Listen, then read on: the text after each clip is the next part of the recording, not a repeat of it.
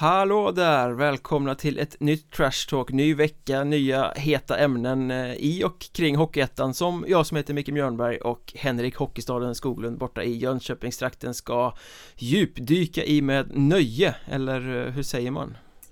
Ja, men jag tycker du uttrycker det helt rätt där. Det är alltid stor taggning här från Monsarp när vi ska spela in podd. Och just nu är det lite som att Hockeyettan är som en liten skön snuttefilt när flöden dränks av bedrövliga OS-uppdateringar till höger och vänster. Man vet ju att man kommer vara kräkfärdig redan efter dag 2 och sen ligga och skaka av ointresse medan OS håller på. Så att det är skönt att man har Hockeyettan och hålla i handen då. Ja, jag håller inte med dig riktigt där, om man ska vara helt ärlig. På ett sätt, det här är ju en hockeypodd och där kan jag väl säga att där håller jag ju med dig. OS-turneringen hockey är fullständigt ointressant. Det hade den ju varit även med NHL-spelare. Nej, då hade den varit lite mer het. Men nu känns det bara, nej, jag vet att jag tror inte ens jag ska kolla på någon match. Jag hoppas väl lite på de här mindre nationerna kanske, om man nu får kalla Schweiz och Tyskland det. Jag tror, Schweiz tror jag faktiskt kan skrälla till det lite. Alltså det får bli att följa dem i så fall.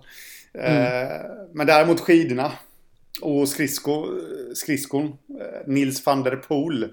Skridsko? Ja, där har jag tänkt att hålla med. Eller hänga med. Ja, men personligen är ju, alltså mitt intresse för olympiska spel existerar ju inte. Och det blir ju inte bättre av de omständigheterna som är nu. Oj, någon fick en liten snuva. Nu fick han eller hon inte tävla. Det var ju dumt. Här, men det... Nu blir det kommunistfinkan här i 2 veckor innan du får åka hem.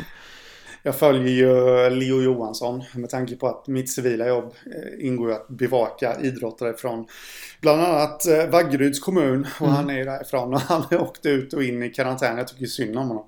Här nu, han har egentligen inte visat någon symptom alls. Så ja, jag håller med dig där. Det är ju lite godtyckligt. Det är väl klart att det kan uppstå någon snuva liksom. Det lär det göra på mängder av idrottare. Ja. Här nu, när de är ute i snö och alltihopa. Så, ja, det är ju en sak som förtar er lite. Det känns som att det kan bli ett riktigt läkar-OS det här. Eller vad ska man säga? PCR-OS. Som kommer att avgöra en hel del. Ja, men det är ju lite ironiskt på något sätt att Kina släppte ut ett virus i världen och sen så får de knyta ihop slutet på pandemin med ett OS. Pandemi-OS. Ja, och jag fortsätter ju på det spåret jag var inne på förra podden där när jag var lite inne på att lägga ner Riksidrottsförbundet. Så lägg ner Kina, är det du vill säga nu? Ja, nej, det vill jag inte säga för då lär vi få atomspetsar riktade mot Månsapp. Däremot... Med tanke på det vi har sagt redan så här långt så kommer det här poddavsnittet kommer ju vara portat i Kina. Kommer inte vara godlingsbart. Ja, nej, det kommer bli helt censurerat så vi får be om ursäkt till alla våra kinesiska lyssnare här, men jag tycker rent generellt att man kan inte lägga ett OS i ett land som Kina faktiskt. Så där tänkte jag väl att där skulle man faktiskt bojkotta det. Men nu är det för sent, nu är ju folk där och alltihopa så det, då får jag släppa de tankarna helt enkelt. Ja, vi får tänka på Hockeyettan istället. Ja. Och veckans feel good, eller vad ska vi kalla det? Det lilla sociala medieklippet som blev viralt på ett litet hockeylag som, ja, men de tog vedhuggarhockey till next level, om man ska säga så. Ja, du syftar på HC Dalen där. Det gör jag verkligen. Som jag fick ju faktiskt var någonstans det var exakt. Nu kommer jag inte ihåg det. Det var någonstans i trakten av Lessebo i alla fall. De småländska skogarna, så kan vi väl konstatera att det. Det kan man konstatera. Som en stor gran hade vält över vägen. Föll precis bakom en bil och 200-300 meter framför Dalens spelarbuss. Så de fick ju stanna lite abrupt där. Och Pelle Gustafsson, den gamla storbacken, låg och halvslumrade. Men vaknade till där och hela laget gick ut och flyttade på den här granen bort från vägbanan till stort jubel från trafikanterna som hade tvingats stanna. Ja, det ser ju faktiskt rätt roligt ut när de kommer där i mjukiskläder hela bunten. Och sen så, det är ju ingen liten gran, det är inte en julgran direkt utan det är en sån här stor jävla skogsgran. Ja, men så är det. Och det är... Ja, men jag tycker att det är kul. Jag menar, det var ju helt rätt personer på rätt plats. Tränare... idrottsmän liksom som, och dessutom många som kan hjälpa till att flytta undan den här granen och så det behövde man ju inte slösa på samhällets resurser. Ja, de skojar ju om att det var teambuilding. Ja, så är det ju. Och sen vaket också då, jag har ju forskat lite där, vaket av dels busschauffören som filmade det hela och sen då skickade till den som är ansvarig för sociala medier som la ut det. Där då, det blev ju en riktig viral grej faktiskt, för jag vet... Ja, så där många views har väl HC Dalen aldrig haft på något content någonsin? Nej, det är mer än vad jag vet, men det blev ju riktigt stort och jag vet Radio Jönköping ringde upp och intervjuade Pelle Gustafsson där... Ja, så det blir stort. Det är ju vaket gjort faktiskt. Vi har ju pratat om det förr, hur man ska sköta sina medier överlag. Och det här var ju riktigt vaket gjort, måste jag säga, av Dalen. Att det hade varit så lätt att bara, en gran rasade liksom och nu går vi vidare med livet. Men det var vaket att man gjorde någonting utav det. En applåd för det. Och, ja. Och teambildningen funkade ju uppenbarligen, för sen åkte de vidare genom den småländska skogen och tog ledningen med 3-0 borta mot Nybro. Vilket ju också mynnade ut i 2 poäng efter förlängning till slut. Ja, 5. De hade ju back-to-back-möte med Nybro. 5 av 6 möjliga poäng. På varsin sida om granen kan man säga. Ja. Där kan man ju faktiskt börja undra lite. Ja, men var någonstans skulle det här sluta egentligen? För Dalen. Ja, är det Nybro som är inne i en liten formsvacka? Eller är det Dalen som är så fruktansvärt bra? Det är nog en kombination skulle jag säga. Ja, och nu har ju Dalen börjat få tillbaka lite skadade spelare här också. Eller lite, de har fått tillbaka alla i stort sett. Så nu har de en bred trupp igen. Tål att tänkas på faktiskt. Men imponerande ändå att de lyckades få undan granen. Jag tänker det är inte helt givet att ett hockeylag kan lyfta en gran ändå. Och hur många hade barr i handskarna när matchen väl startade? Ja, det kan man ju ifrågasätta. Nej, jag håller med dig faktiskt. Det är ju inga lätta saker liksom. Det där, granar. Speciellt sådana stora granar då. Som du sa, det är ju ingen liten julgran utan jag vet inte hur lång är den. Vad är det man brukar säga om en landsväg? Den är 9 meter bred va? Ingen aning. Men det är för mig det ser ut som en rätt smal väg också och så jag skulle kunna tänka mig att den här granen var en 10-11 meter i alla fall. Ja. Och det kräver lite mankraft. Det kanske inte är någonting som du och jag hade lyckats med på egen hand. Ja, vi hade nog inte ens klarat en julgran tror jag faktiskt. Nej, jag hade ju definitivt gnällt över barr i handen. Men det blev lite flashback till stormen Gudrun där när den gjorde plockepinn av hela Småland för många år sedan.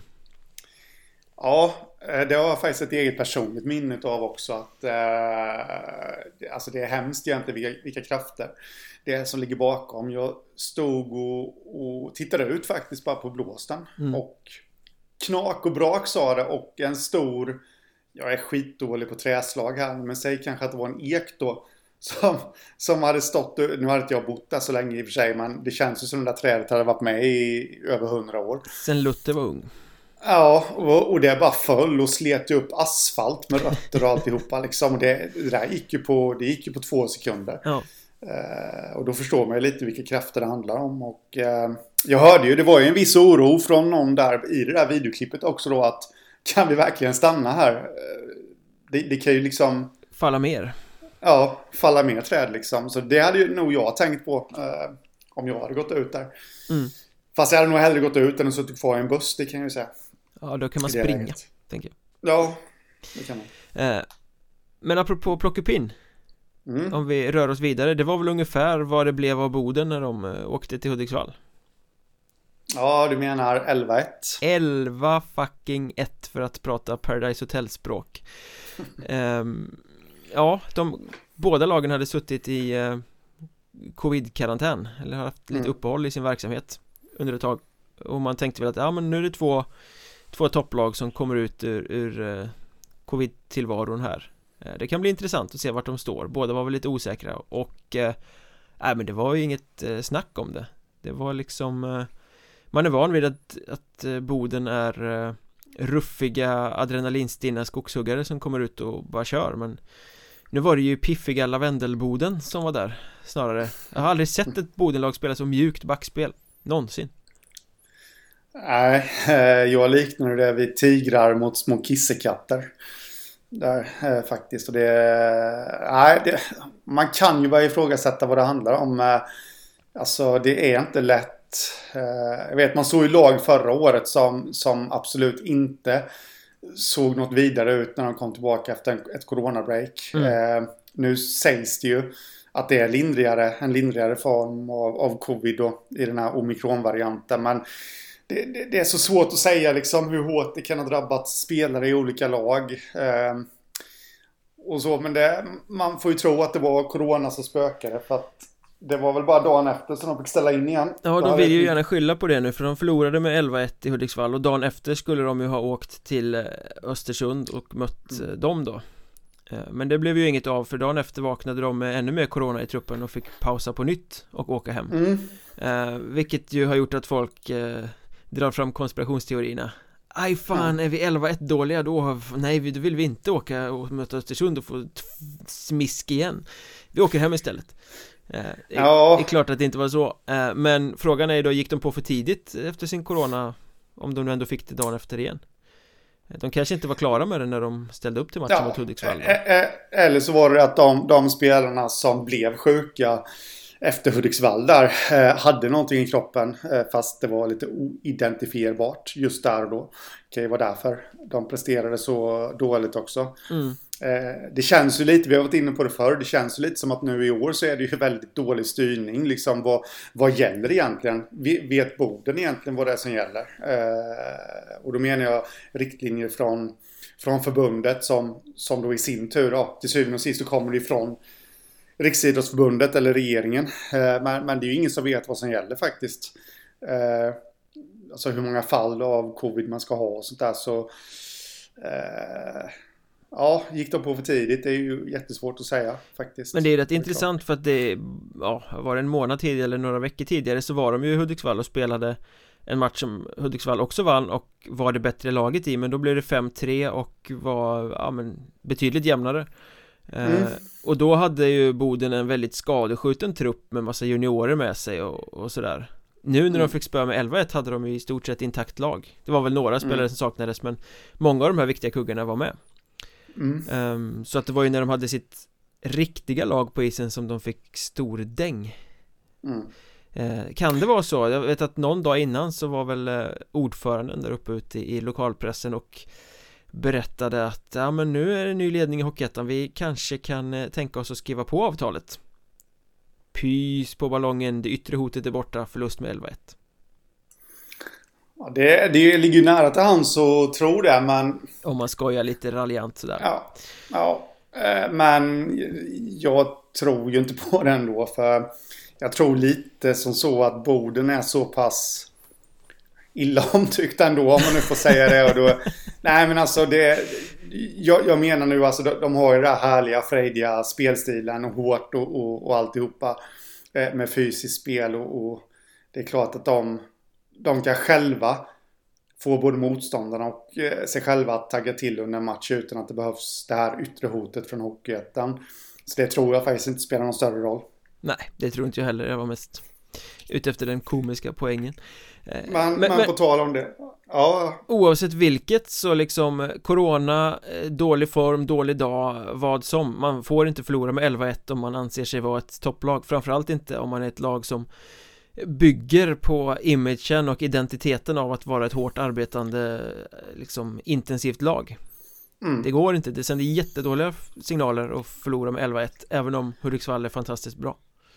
Ja, så är det. Det är definitivt inte bra för Boden, och det är lite frågan nu vad det tar vägen för dem, för de är ju inte i en bra form. Visst, någon har varit skadeskjutna och alltihopa då, men det är ändå ett topplag. Alltså det är ju stora starka Boden vi pratar om. Men är det ett topplag i år verkligen då?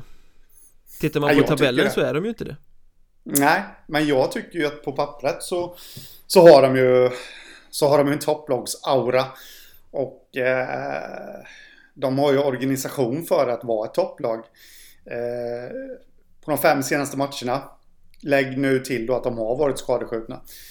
Men 4 poäng på de 5 senaste matcherna, det är ju inte okej. Alltså, är man den klubben som Boden är, så ska det skjutna eller ej. Man ska liksom inte åka och harva runt så här som man gör. Nej, just de är nu inte lika bra i år. Nej, så är det. Så det är väl någonting som skaver. Jag tycker ju att det är lite, om vi ska lämna den sportsliga delen för en liten stund. Mm. Är det lite märkligt att Boden, så fort det blir ett nytt styre, så helt plötsligt så kan Boden tänka sig att skriva på? Ja, men det ska väl vara under rätt förutsättningar också, va? Är inte det bara en flört med en ny ordförande? Att öppna dörren. Det är väl ganska långt från att säga det till att göra det, skulle jag kunna tänka mig. Jag läste i någon tidningsartikel att det är inte så mycket i avtalet som har förändrats, men nu kan vi tänka oss att skriva på. Det blir ju lite, jaha, nu vet vi inte vad som, det kanske är någon, ja, det får ju mig att lägga vatten på min kvarn, att det här har ju varit personligt. Ja, men det har det ju varit. Mot Glysing, och det har inte handlat så mycket om ekonomi, utan det har enbart varit personligt.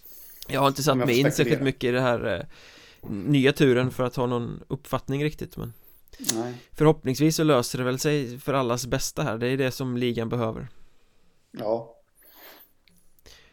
Men för att fortsätta på liksom ämnet topplag där. Vi måste ju prata om laget som gjorde 11 mål i den berörda matchen också, det vill säga Hudiksvall. Jag tror det var länge sedan jag såg ett hockeyettanlag som var så här bra som Hudiksvall är just nu i Allettan norr. Nej, det säger jag inte emot. De har ju allt, känns det som nu. Ja, men det känns som att spelet, det är så väldigt mycket som ger rätt signaler kring det. De är välorganiserade och de liksom är väldigt konsekventa i det de gör. De går upp i ledning, men de fortsätter ändå checka så att motståndarna aldrig får någon luft att ta sig in i matchen igen. Jag såg seriefinalen mot Surahammar igår, hur de liksom bara kontrollerade, och då är Surahammar ändå ett bra lag i år. Men de kontrollerade det fullständigt. De hade ju inte en chans att äta sig in i den där matchen ens. De gav sig ingen luft. Och Hudiksvall arbetar hårt. Och det som, alltså, namn för namn är ju inte det flashigaste laget i hockeyettan. Men det är väl som du sa för några veckor sedan, att de har inte det bästa laget, men de är det bästa laget, eller något i den stilen. Och det är verkligen så. Det som imponerar mest är ju att offensiven inte blir lidande av att de är kassaskåpsäkra bakåt. Om man jämför med till exempel Nybro, som ju lägger väldigt mycket krut på sin defensiv, vilket ju gör att det hämmar många av de offensiva spelarna lite grann. Det gör det ju inte Ulriksvall. De är svinsäkra bakåt, men fortsätter att spela bra och sylvast framåt. Nej, och det är en styrka, måste man säga. Så Dennis Hall har ju verkligen fått betalt för sina idéer, om man säger så. Han är ju en organisatorisk coach, om man säger så. Gillar ordning och reda i sina lag. Så, men det jag ställer mig frågan till, det är ju då, ja, men jag kastar ut frågan till dig då. Ja. Har Dennis Hall petat i den sista pusselbiten här nu då i Hudiksvalls satsning som gör att de kommer ta klivet upp till Allsvenskan? Ja. Du säger det? Ja, jag sa Hudiksvall innan säsongen, och jag blir bara mer och mer övertygad om ju fler matcher jag ser med dem. För det är inget annat lag som räcker till mot dem nu. Och det är väl intressant när man snackar Dennis Hall. Vi har ju suttit här och pratat ganska mycket om honom. Han har varit i Borlänge och han har varit i Forshaga och gjort det väldigt bra där och fått de lagen att prestera kanske över vad de borde sett i manskapet. Och då har vi sagt liksom att det vore ju kul att se vad han kunde göra med topplag. Nu har han ett topplag och nu ser vi vad som händer. Det blir oerhört tryggt och rejält och solitt. Men då är ju frågan, nu vill jag ju inte dissa vare sig den östra serien eller allettan norra, men de har inte stött på lagen från söder. De har inte spelat mot Nybro, de har inte spelat mot Mariestad, som jag tror kommer komma ju längre säsongen går här. De har inte stött på Karlskrona. Nej. Lag som jag tror skulle kunna alltså stå upp emot dem. Jag håller med det där, att jag håller nog Hudiksvall som favorit just nu också, men att slå fast någonting i sten här. Det vågar jag nog inte göra faktiskt innan de har mätt sig mot de här lagen. Det lär väl bli en kvalserie i så fall. Ja, jag lanserade ju en krönika för någon månad sedan en tanke om att fan, nu när de ändå håller på och bantar ihop det och det ska resas och spelas 27 omgångar och allt, varför sätter man inte ihop en alletta där alla bra lag är med, 16 lag, de 4 bästa från varje grundserie. För då hade vi fått de här mötena svart på vitt. Hudiksvall mot Nybro, Boden mot Karlskrona. Vi hade liksom vetat vart de står någonstans. Men jag vill nog liksom betrakta det så att topplagen, norra, södra, de är lika bra ungefär. Alltså slår man Östersund och kan man slå Nybro också. Ja, jag säger ju inte emot det heller. Så är det ju definitivt, men det blir ju lite mera 50-50 i det läget. Jag glömde ju Väsby också, det är också ett lag som jag tror kommer komma här. Så det är ju inte helt givet att Hudiksvall kommer vara favorit när kvalserien drar igång. Kvalserien tror jag definitivt att de kommer gå till. Ja, men det beror ju på om man tittar på pappret eller på isen. Jag menar, Mariestad har gjort bra saker. De känns på uppåtgående. Karlskrona gör bra saker. De känns på väldigt uppåtgående. Nybro är bra hela tiden, även om de verkar kanske ha lite formsvacka nu. Väsby, ja, de ligger i topp på södra allettan, fast att det känns som att det finns jättemycket mer att hämta ur det laget. Ja, det är just det. Men det är ju ingen som har liksom gett den här konsekventa, kontinuerliga leveransen som Hudiksvall gör. Det är det som imponerar. Jag menar, 13 raka, det är ju sanslöst. Nybro var ju på gång i början där, och jag vet att det var ju frågesatta där, och kommer den här formtoppen för tidigt? 6-7 raka till segrar tror de då.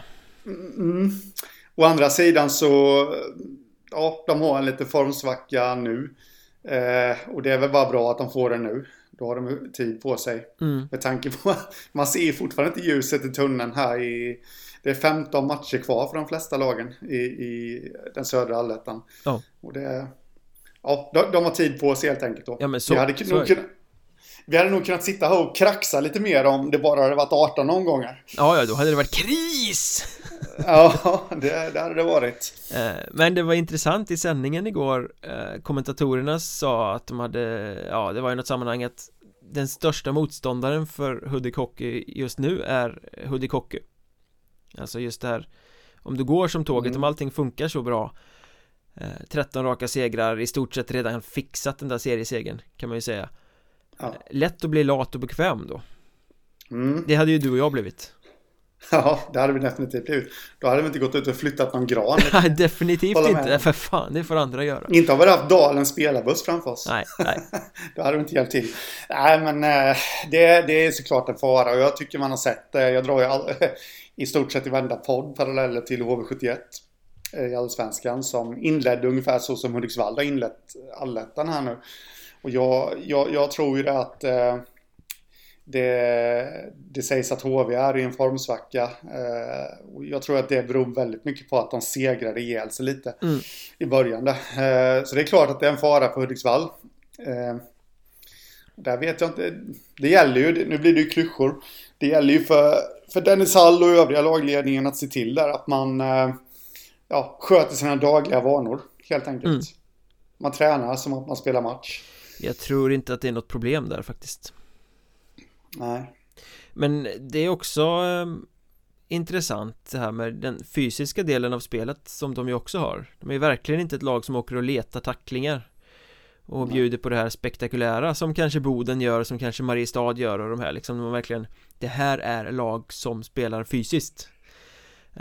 Däremot så är de ju, ja, men de är väldigt rejäla när det behövs. Det är svårt att ta sig förbi, det är svårt att ta sig runt, det är svårt att vinna pucken i sargen mot dem. Ja. Slut på hyllning. Nej, men så är det definitivt. Och nu fick jag bara en sån här en liknelse att Hudiksvall är som svensk sjukvård. Står pall. Ja, när det verkligen gäller då är det liksom då står de där helt enkelt.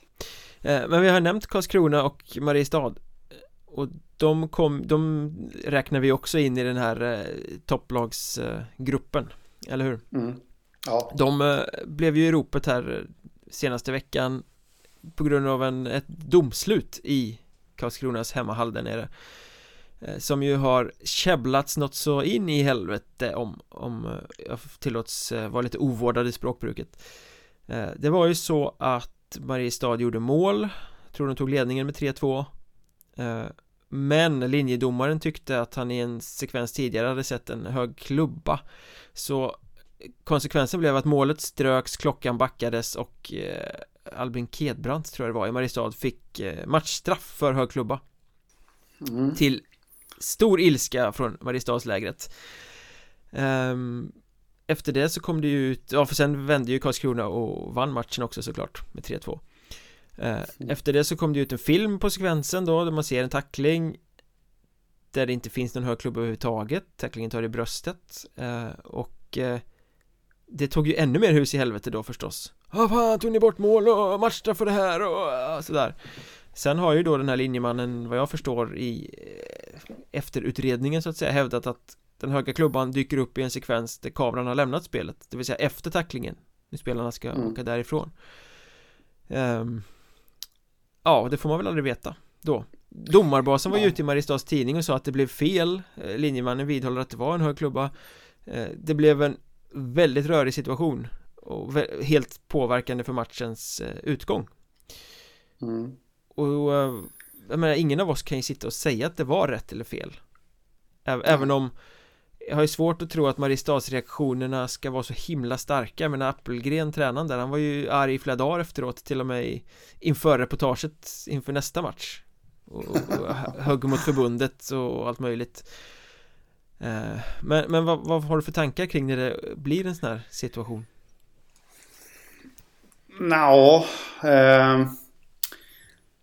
För det första tycker jag att domarbasen och linjemannen skulle ha pratat ihop sig innan där. Det blir ännu mera bensin på elden om linjemannen säger en sak i en utredning och sen så går domarbasen ut och... Men de har väl helt olika åsikter i den utredningen då, får man väl anta. Ja. Och då tänker, det är ju kul för oss journalister och för allmänheten i övrigt att det blir så, men nu tänker jag rent hur man kanske då ska sköta sig i en organisation, om man säger så. Hålla ihop utåt. Sen kan linjemannen absolut få jättemycket kritik internt. Det är väl det första jag tänker på. Sen vet jag inte. Jag är ju för det här att linjemän ska ta egna initiativ. Men det är alltid domaren som måste ta det sista beslutet på isen där. Ja, fast vad kan huvuddomaren göra det ifall linjemannen kommer och säger: jag såg en hög klubba där borta som ska vara matchstraff. Nej, du är blind för fan, det tänker jag inte ta. Kan ju inte huvuddomaren säga, utan han måste väl i stort sett gå på vad linjemannen säger. Ja, det måste han absolut göra. Men jag tycker att det är rätt ändå. Domarna har en arbetssituation som inte är så himla tacksam, och de behöver all hjälp de kan få. Ja, jag är kluven faktiskt. Det är klart att linjemän ska kunna komma med input och allting sådär. Men samtidigt, jag vet inte om jag tycker att linjemän ska åka omkring och ta matchstraff. Det har varit flera stycken tokiga matchstraff senaste tiden som linjemännen har tagit. Vi minns Vimmerby-tröja i playoff i fjol som var helt horribelt fel. Jag vet att det var någon sekvens i östra serien förra säsongen, vårserien, där liksom linjedomaren åkte som en jävla halt kossa in i åklinjen för en spelare så att det blev en kollision, och sen åkte till huvuddomaren och tog en abuse-matchstraff på spelaren liksom. Så att jag kan inte säga att linjemannen gjorde fel här, men jag får dåliga vibbar av det när det blir sånt här palaver och det är en linjeman som har tagit ett matchstraff. Vad säger att det inte var en tvåa då? Det måste ju varit ett jävla överfall om det ska vara ett matchstraff. Den situationen kan man också diskutera. Det är ju inte jättevanligt att en hög klubba blir matchstraff, och jag har alltså inte sett det här, så jag vet inte vad som hände med spelaren som fick klubban i ansiktet. Micke Roslund var det ju i Karlskrona. Han sa väl ingenting om någon hög klubban han intervjuades i tidningen. Nej. Skrockade väl mest, eftersom det blev lite skönt uppiskad stämning mellan klubbarna. Nej, så jag menar att uppiskad stämning, man tänker bara på det som hände mellan Troja och Mariestad för några år sedan. Ja, det här underbara målet efter slutsignalen. Ja, Mariestad är bra på det där, på att få väldigt konstiga domslut som avgör matcher emot sig. Kan de skriva i sitt CV, eller på så här. Nej, men det är som jag brukar föra hemma, att jag är bra på att måla in mig i hörn. Så jag tänker att jag ska dra upp det på mitt CV. Nej, men skämt åsido, då kan vi faktiskt ifrågasätta ett matchstraff där. Mm. Nu har inte jag hängt med så pass mycket, så jag har sett motiveringen till varför det ska vara ett matchstraff överhuvudtaget.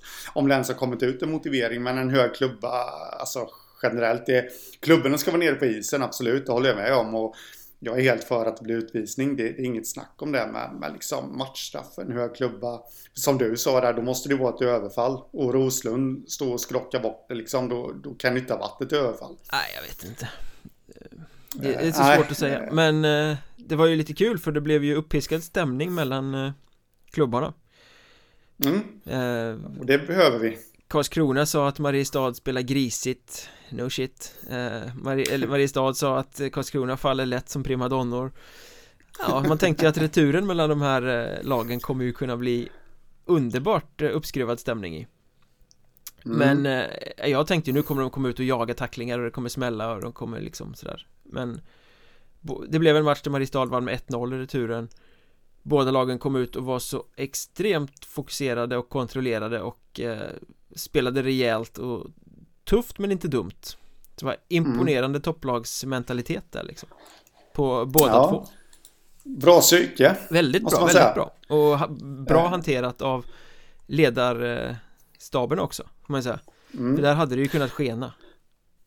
Ja, det hade det kunnat göra, definitivt. Vet du en annan förresten som hanterar den matchen bra? Nej. Martin Fagerholtz. Ja, absolut. Han var väldigt trygg och fin. För att återknyta till vad vi pratade om förra veckan i podden där, att han har ju knappt fått stå någonting alls, och det är ju en talangfull målvakt. Nu fick han chansen. Oklart varför Leinonen, höll jag på att säga. Leinonen var inte uttagen i truppen. Oklart varför Micke Järvinen saknas. Men Fagerholtz var ju riktigt bra. Jag såg delar av matchen där i häromdagen, som slutade 1-0 till Mariestad, och han gjorde det riktigt, riktigt bra. Spelade stabilt, säkert och alltihopa, så cred till honom. Han var trygg. Men nog om topplag. Topplag. Halmstad är ju faktiskt ett topplag i södra vårserien.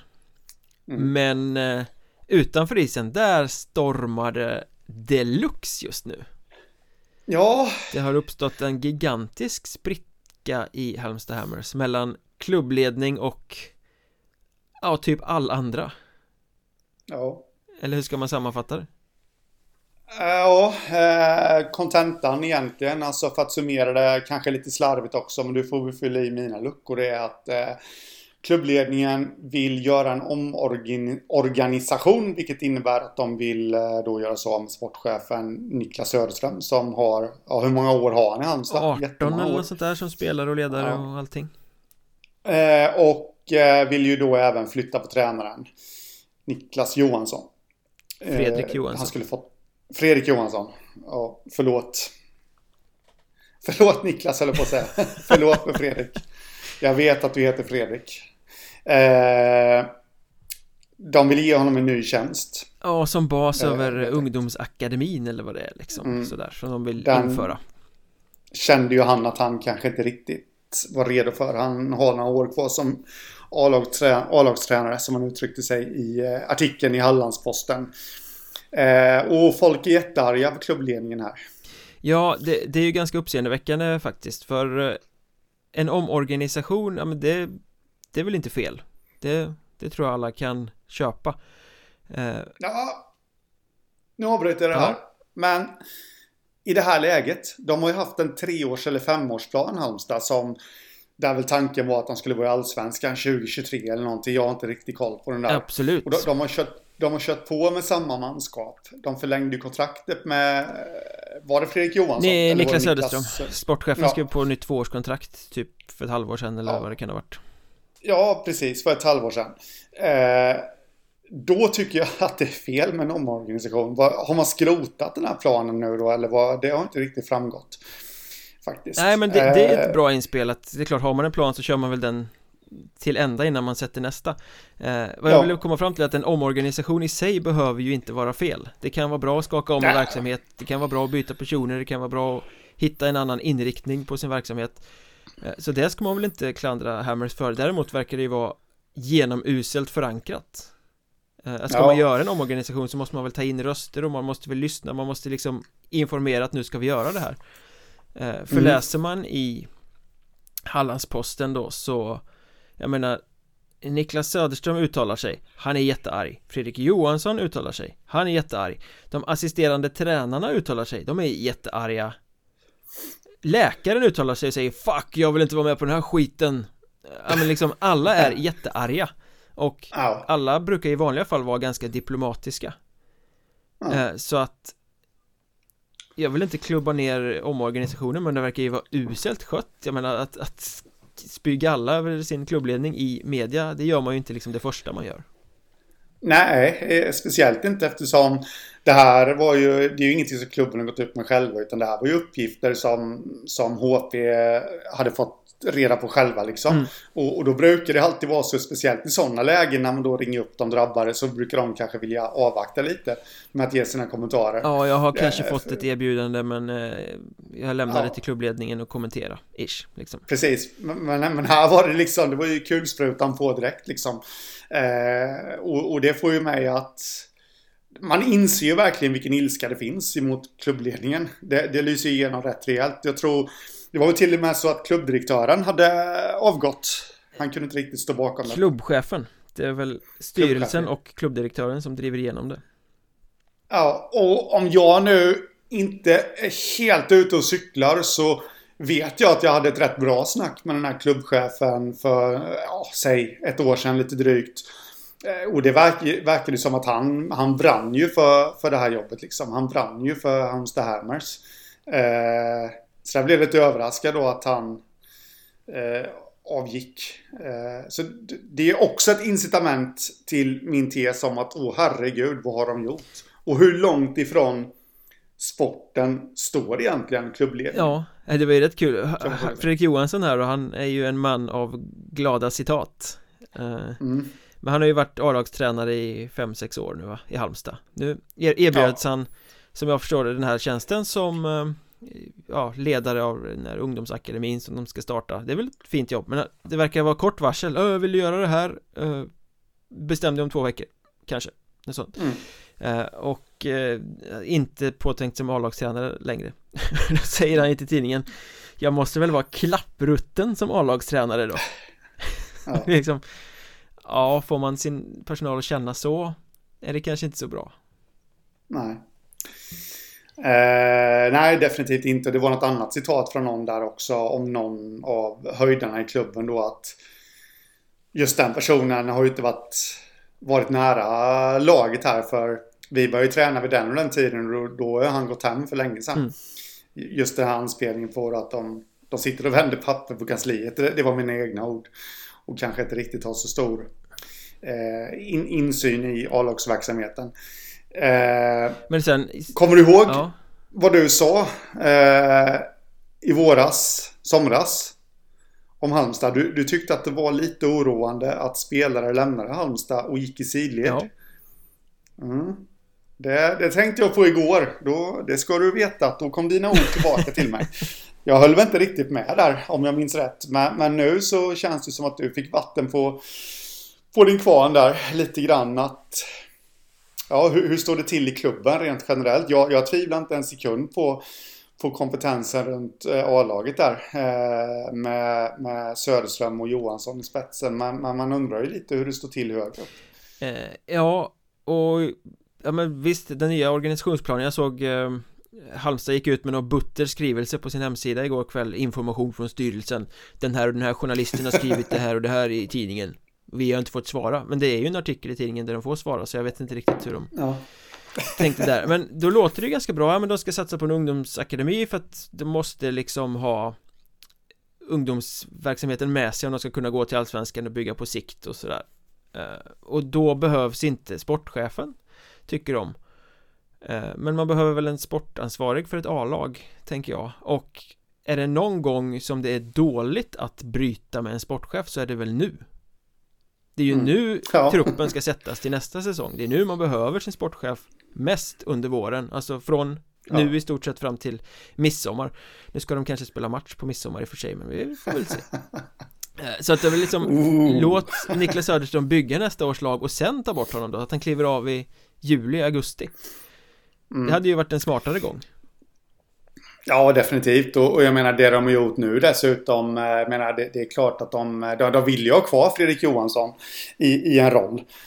Och de vill ju förmodligen, det vet ju inte jag, men ha kvar de här assisterande tränarna i någon slags roll också. För det är ju kompetent folk, det är ju folk med hockeykunskap som känner klubben dessutom. Och nu, som det verkar, så blir de ju av med dem också.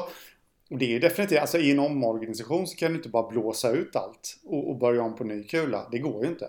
Du måste ju ha kvar folk som känner klubben och alltihopa liksom. Nu riskerar de ju att, jag tycker också att den här satsningen verkar vara intressant, men nu riskerar de ju att stå utan alltså, ja, vad ska man säga, kulturbärare och få börja om på helt ny kula. Så det här var nog inte så jättebra. Nej, alltså tanken i sig tror jag inte är så dum egentligen, men det låter ju utifrån beskrivningen och utifrån hur händelseförloppet har utspelat sig här, ja, men som att det är ganska toppstyrt. Det är en styrelse som kör sitt eget race här. Och så är det dåligt förankrat och med extremt dålig kommunikation. Ska man ta bort folk och ändra om och så här, då måste man väl kommunicera med dem som befinner sig i det för tillfället. Definitivt. Och, och sen snackar man om den här ungdomsakademin och allsvenskan i samma mening. Det låter ju bara som att det är en lite förtäckt budgetsatsning. Det ska låta bra att satsa på unga, men det blir fortfarande lite budget. Vi gör det lite billigt. Ja, för Halmstad har ju redan alltså jag gillar ju tänket att man ska satsa på de unga, men det har man ju redan gjort. De är ju jätteframgångsrika, alltså med hockeyettan mått mätt nu då, så är de ju jätteframgångsrika på ungdoms- och juniorsidan.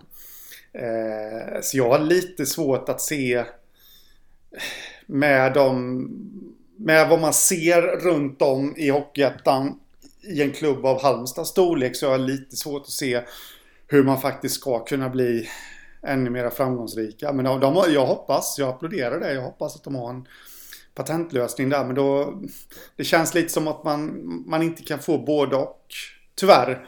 Det är en helt annan diskussion nu, men antingen så är du framgångsrik på ungdomssidan, men hur ska du kunna bli mer framgångsrik? Ja, det är ju att gå upp till superelit, som jag vet inte heter superelit längre.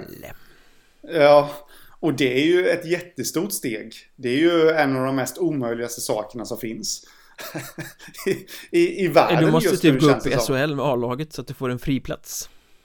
Ja, men lite så. Jag kan peka på hur många klubbar som helst som har en fantastisk ungdomsverksamhet, men som det går inte att gå upp i J20 nationell. För det är sån stor nivåskillnad. Och då, alltså att skapa en sån organisation på ungdoms- och juniorsidan, jättebra, men då måste du tyvärr göra avkall på A-laget. Ja, för att har du inte ett lag i J20 nationellt så kommer du inte att kunna forsa upp spelare till ett framgångsrikt A-lag i hockeyettan som tar sig till hockeyallsvenskan. Du kommer kunna lyfta några stycken duktiga spelare, absolut, men du kommer inte kunna vara självförsörjande och utmana högt upp i en topp. Nej. Sen får väl sitta om 2 år med lång näsa. Men jag tror ju på satsningen, men den verkar...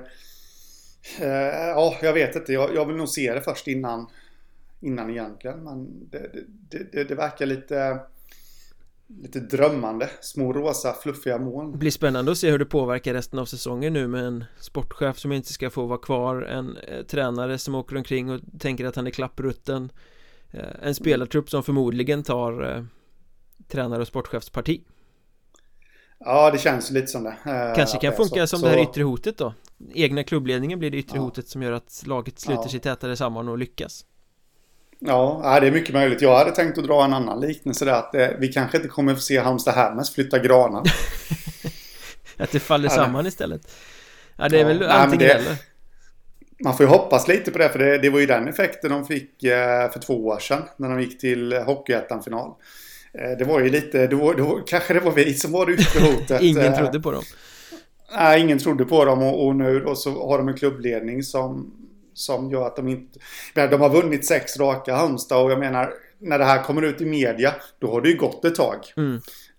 Sen det har inträffat, och nu vet jag ju inte detta, men det kan ju mycket väl vara en effekt av att spelarna, det har sipprat ner i spelartruppen, de har hört talas om det här och alltihopa. Det kan ju vara mycket möjligt att det redan, den effekten redan är igång. Sen tycker jag att Halmstad har ju ett lag generellt, det tänkte jag redan från början av säsongen, som skulle kunna vara med och hota mot allettan och definitivt kunna ta 6 raka segrar i en vårserie. Mm. Här och så på så sätt så är inte jag jätteöverraskad över det. De har ju kompetenta spelare. Ja, men det har de ju. Det handlar om det mentala här då. Ja. Men vi släpper Halmstad för den här gången. Vi får väl anledning att återkomma till den här soppan. Jag gissar att det kommer skrivas fler kapitel. Men det närmar sig ju en transfer deadline också. Det är lite knappt 2 veckor kvar. Och vi kommer i det Patreon-exklusiva materialet den här veckan att snacka om hur klubbarna bör förhålla sig till transfer deadline med tanke på den tunna marknaden. Och vad kommer hända? Hur ska de tänka? Och så vidare. Vad finns tillgängligt? På Patreon, patreon.com. Sök efter Mjörnbergs Trash Talk, så står det precis hur man gör om man vill stödja podden med några riksdaler i månaden och göra så att vi kan komma så ofta som möjligt och så bra som möjligt. Det här lät bara snuskigt. Stilla er hunger efter hockeyettan tugg. Ja, man hade ju önskat att vi kunde bjuda på något naket och snuskigt, men tyvärr, vi är lite för gamla, lite för fula. Så, så vill ni slippa naket, snuskigt, fult och äckligt, stöd oss på Patreon. Ja, annars måste vi tyvärr skapa oss en YouTube-kanal. Ja, precis, då kommer det bli något helt annat. Men vi kan ju snacka lite övergångar redan här. Jag tror inte, eller det kanske de har gjort nu när avsnittet släpps, men Christian Hägg till Östersund. Mm. Har det ju ryktats om, och det stämmer, och jag har många källor på det. De har säkert presenterat det när vi släpper avsnittet. Vad känner du om den värvningen? Men Christian Hägg är ju en jättebra spelare, liksom som tillhör den översta halvan av hockeyettan kompetensmässigt i sitt hockeyspelande. Sen blir man ju lite, vad ska man säga? Just Östersund, nu vet jag vet att jag satt och sågade deras offensiv, och då började de göra mål. Men det känns lite som att en spelare som ansluter till Östersund, han kan ju ha gjort 500 poäng per säsong tidigare i sin karriär, men i Östersund så stagnerar det. Så visst, kanske snittar 0,8 poäng per match. Mm. Så, men det är väl det här, alltså, för att göra mycket poäng som han har gjort tidigare under säsongen, så måste du ha du måste ju vara smart som hockeyspelare. Och det är klart att smarta hockeyspelare gillar vi, och de kan infoga sig i ett system. Så med den långa utläggningen, så bra värvning. Jag skulle säga att Östersund kunde inte gjort en bättre värvning. För att visst, han gör poäng, det kommer de ha nytta av, men lite vad de saknar, de har Elias Bjur, men sen är det inte så jäkla mycket av den här spelartypen som liksom går in i skiten, i smutsen, som provocerar motståndare till vansinne. Nej. Och just de egenskaperna har ju Christian Hägg när han är som bäst. Det såg vi i Mariestad, det såg vi i Visby. Han kan plocka fram det där. Och just den där lite skitiga sidan, den behöver ju Östersund. Det är kanske det de saknar mest. Så jag tror att det här är en klockren förvarsvärvning. Mm. Så de kan stoppa in i det där laget. Och på samma tema får man väl säga, lite bulldozer sådär. Alexander Pettersson bröt med teg, kommer tillbaka i Borlänge. Mm. Det tycker jag också känns som en bra värvning. Ja, definitivt, och speciellt i det läge som Borlänge befinner sig också. De är ju inne i en lite, det känns som de har sjunkit som en sten i tabellen här lite, och det behövs nog någon som kommer in och öka konkurrensen i truppen och liksom röra om lite. Ja, han var ju väldigt underskattad när han var i Hudiksvall, tyckte jag. Mm. Han gjorde ett bra jobb men fick aldrig riktigt den där uppskattningen. Sen kom han till Borlänge i fjol, gjorde det väldigt bra. Var en av deras bättre spelare. Och sen blev det TG i år. Där har jag faktiskt dålig uppfattning om hur det har gått. Men det känns ju som att det är den typen av lite spelare som... De behöver för sig mer spelare som gör poäng i Borlänge. För det är samma som de sparkade Pajen. Eller det gjorde de inte, de förlängde inte med Pajen. Och satsade på andra spelare. Men det är fortfarande bara några få som gör poängen. Men Pettersson kan ju komma in och bana väg för andra kanske. Bulldozer-spelare är underskattat. Definitivt, definitivt. Var någonstans tror du han kommer gå in i den här första kedjan förresten? Med Janholz och Karlberg. Och Karlberg. Mm. Vem är tredje länken där nu som kör? Jag tror att de brukar skifta lite där. Jag tror det har varit lite olika under säsongen här. Så att det skulle passa bra med han då. Teg för värvet in där kanske. Ja, skulle ju kunna gå där. Eller så skulle han kunna gå bredvid typ Patrik Elfsberg och Emil Lind. Skulle också kunna också funka. Men bra värvning för Borlänge, hur som helst.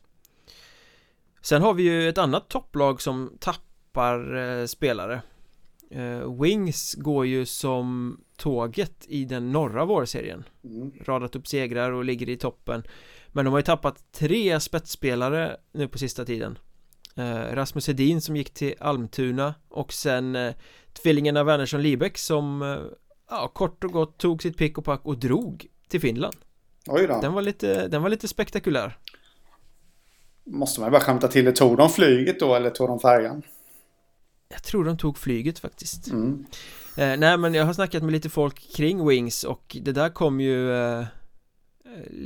det verkar som att de inte är helt nöjda med den där hanteringen. Som att de bara tog sitt pick och pack och stack utan att riktigt förankra att de ville byta klubb eller hade gjort klart med någon annan klubb. Så de är inte jättenöjda i Märsta. Nej, om den där hanteringen. Om det var så kan man ju förstå det. Om det var så det gick till. Att de bara drog. För det är ju, du har ju en skyldighet som... Jag antar att de hade kontrakt. Du har ju en skyldighet att fullgöra det. Eller liksom verka själv för att hitta en så bra lösning som möjligt till att bryta det. Det verkar ju ha varit en lite rörig historia som drog ut på tiden. Men till slut så köpte väl då Mestis-klubben IPK loss dem på något sätt. Eller de gjorde någon överenskommelse där. Ja, och där är lite överraskande faktiskt. Mestis-klubbarna som inte har några pengar köper loss. Och sen dessutom, jag kollade faktiskt upp den innan vi började spela in. Och det finns 4 svenskar som spelar i Mestis. Den finska andra ligan alltså. Och alla spelade i IPK. Det är ju jättebra att de gillar svenskar där, men det jag ställer mig frågan till, det är ju att det är klart att svenskarna kostar pengar. Jag har svårt att se att de får ett jobb där. Som, alltså det brukar man inte, importer brukar ju inte jobba vid sidan av. Och IPK ligger 9 just nu i Mestis. Och man kan liksom inte åka ut eller gå upp eller någonting. Så det handlar egentligen bara om att vinna ett mästerskap i andra ligan. Var går slutspelsträcket då, vet du det? Nej, det vet jag faktiskt inte. Jag skulle kunna tänka mig att det går i plats 10. Att de har samma upplägg som SHL och allsvenskarna. Att man kör play-in och allt det där. Men det är bara en ren gissning. Det är ingenting jag vet. Lite överraskande faktiskt. Det var någonting jag fastnade vid där. Att varför lägger man pengarna på? Vi brukar ju få se strömmen av spelare som går... tvärs över Östersjön istället, tvärtom. Ja. Mestis-Finland som kommer hit. Framförallt på 2 svenska spelare som ärlighetens namn inte har producerat särskilt bra i Hockeyettan de senaste åren. Nej, det har de inte. Det har ju blivit lite så här mycket klubbbyten, lite poäng för de senaste åren. De kom in som skulle vara någon sorts frälsare i Kriff i slutet på säsongen i fjol. Det blev väl inte alls särskilt många pinnar av det. Nej. Och i år, med tanke på hur bra Wings har gått som lag, så har de ju också påfallande lite poäng på kontot för att vara den typen av spetsspelare som spelar mycket. Så att det gör ju också konstigt, varför vill en finsk klubb köpa loss dem nu i det läget de ligger? Nej, jag är faktiskt jag är överraskad över det, och det var det jag fastnade främst vid. För övrigt, vet vem som ligger 2 i Mestis poängliga? Det är en IPK-svensk, kan jag säga. Det har jag ingen aning om. Vår gamle vän Jakob Bjärselius, som säsongen 15-16 gjorde 12 matcher för Haninge Anchors. Han har sedan en historik i Västervik, va? Ja, han körde 3 eller 4 säsonger där. 3 tror jag, i Allsvenskan. Men drog över till Mestis här nu inför den här säsongen. Mm. Så de gillar svenskar. Alltså det har de till och med värvat från Allsvenskan, IPK. Ja. IPK, det får bli att man följer dem. Din nya Spotlight-klubb. Det kan man definitivt säga. Men vad tror du innebär för Wings då? Visst att Wernersson Liebeck inte producerade så mycket som man kanske hade önskat. Men det är ju ändå duktiga spelare.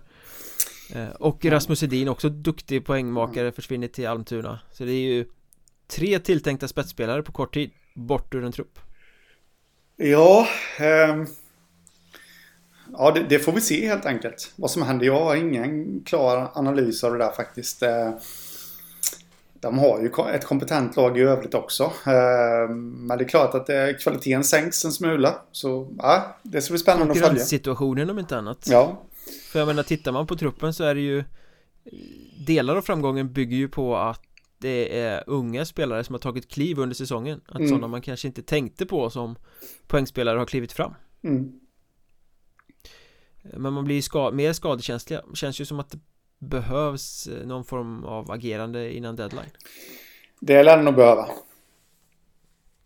Och apropå deadline så kommer vi fortsätta snacka om det på Patreon. Patreon.com/Mjörnbergs Trash Talk nu direkt efter det här avsnittet.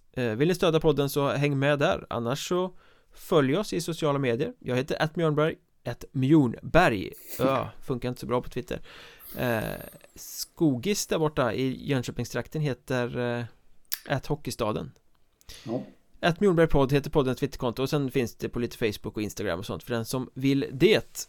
Något annat att tillägga? Nej, vi är redan klara alltså. Det gick snabbt. Det är ju som ett rinnande vatten rann ur oss. Ja, det gjorde det. Vi hörs väl om någon dryg vecka igen. Det får vi göra. Ha det gött. Detsamma. Tja.